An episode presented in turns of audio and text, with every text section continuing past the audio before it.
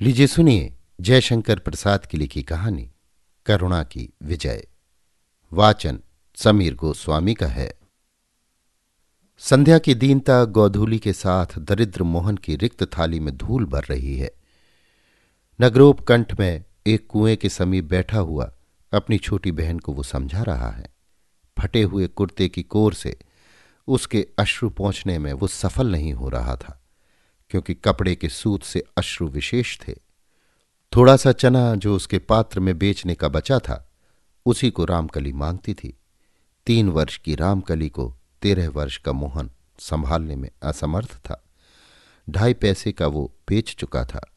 अभी दो तीन पैसे का चना जो जल और मिर्चों में उबला हुआ था, और बचा है। मोहन चाहता था कि चार पैसे उसके रोकड़ में और बचे रहें। डेढ़ दो पैसे का कुछ लेकर अपना और रामकली का पेट भर लेगा। चार पैसे से सवेरे चने उबाल कर फिर अपनी दुकान लगा लेगा। किंतु विधाता को ये नहीं स्वीकार था। जब से उसके माता पिता मरे, साल भर से वो इसी तरह अपना जीवन निर्वाह करता था। किसी संबंधी या सज्जन की दृष्टि उनकी ओर न पड़ी मोहन अभिमानी था, वो धुन का भी पक्का था। किंतु आज वो विचलित हुआ। रामकली की कौन कहे वो भी भूख की ज्वाला सहन न कर सका।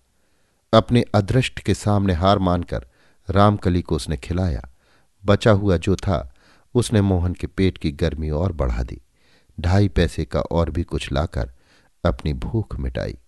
दोनों कुएँ की जगत पर सो गए। दरिद्रता और करुणा से झगड़ा चल पड़ा। दरिद्रता बोली, देखो जी, मेरा कैसा प्रभाव है? करुणा ने कहा मेरा सर्वत्र राज्य है, तुम्हारा विद्रोह सफल न होगा। दरिद्रता ने कहा, गिरती हुई बालू की दीवार कहकर नहीं गिरती। तुम्हारा काल्पनिक क्षेत्र निहार की वर्षा से कब तक सिंचा रहेगा? अभिमान अभी तक चुप बैठा रहा, किंतु उससे नहीं रहा गया। कहा, मैं भी किसी दिल में घुसकर देखूँगा कि कौन जीतता है। दोनों ने पूछा कि तुम किसका साथ दोगे? अभिमान ने कहा जिधर की जीत देखूँगा। करुणा ने विश्रांत बालकों को सुख देने का विचार किया। मलय हिल्लोल की थपकी देकर सुला देना चाहा। दरिद्रता ने दिन भर की जमी हुई गर्द, कदम्ब के पत्तों पर से खिसका दी। बालकों के सरल मुख ने धूल पड़ने से कुछ विकृत रूप धारण किया। दरिद्रता ने स्वप्न में भयानक रूप धारण करके उन्हें दर्शन दिया। मोहन का शरीर कांपने लगा। दूर से देखती हुई करुणा भी कप उठी। अकस्मात मोहन उठा और झोंक से बोला, भीख न मांगूँगा, मरूँगा। एक क्रंदन और धमाका। रामकली को कुएँ ने अपनी शीतल गोद में ले लिया। डाल पर से दरिद्रता के अट्टाहास की तरह उल्लू बोल उठा। उसी समय बंगले पर मेहंदी की टटी से घिरे हुए चबूतरे पर आसमानी पंखे के नीचे मसहरी में से नगर पिता दंडनायक चिल्ला उठे। पंखा खींचो।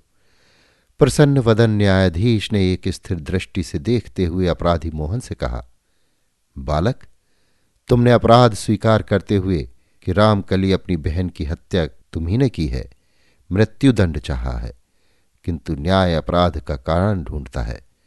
सिर काटती है तलवार, किंतु वही सिर काटने के अपराध में नहीं तोड़ी जाती है। निर्बोध बालक, तुम्हारा कुछ भी अभी कर्तव्य नहीं है। तुमने यदि ये हत्या की भी हो तो तुम केवल हत्यारी के अस्त्र थे। नगर के व्यवस्थापक पर इसका दायित्व है कि तीन वर्ष की रामकली तुम्हारे हाथ में क्यों दी गई? यदि कोई उत्तराधिकारी विहीन धनी मर जाता तो व्यवस्थापक नगर पिता उसके धन को अपने कोष में रखवा लेते। यदि निर्बोध उत्तराधिकारी रहता तो उसकी संपत्ति सुरक्षित करने की वो व्यवस्था करते।